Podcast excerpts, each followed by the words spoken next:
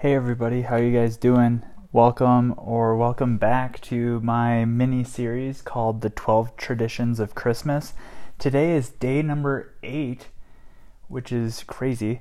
Uh, but this it's been awesome going through different traditions. If this is my name's Ryan and I'm your host here. If this is your first time joining us and you have no idea like what's going on, I have been putting a little bit of a mini series within my podcast where I just talk about different Christmas traditions and what I like about them and everything and just give some facts about where they how the tradition originated and just some other cool things that I found while researching the topic. So, today I'm wanting to talk about a drink that is synonymous with Christmas, that it's seriously only becomes seasonal around Christmas, and that is eggnog. So, so yeah, eggnog for me. Um, I'm vegan now, and I drink vegan eggnog. But even before that, I drank eggnog when I was in high school and college. And yeah, it's just like something that definitely makes me feel like Christmas. It's one of the things that just like roots me into the holiday, roots me into the time of year and everything. And it's, yeah, it's just become synonymous with Christmas. And you can see it everywhere. You see it like everyone, or there's, it's all sold throughout stores. And obviously, you can make it alcoholic. There's non alcoholic versions in stores um, and then even like Starbucks has the eggnog latte that you can do too. And it's just crazy how much this odd drink is really just has become like a staple drink synonymous with the holiday and holiday festivities. And so I wondered when I was thinking about the different traditions of Christmas with eggnog, I was like, how did this become a thing and how did it start?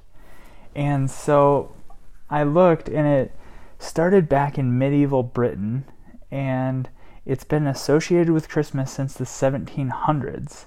And so it's believed that eggnog descended from a drink called a posset. I could be butchering that word, but P O S S E T which consisted of hot curdled milk, ale or wine, and spices.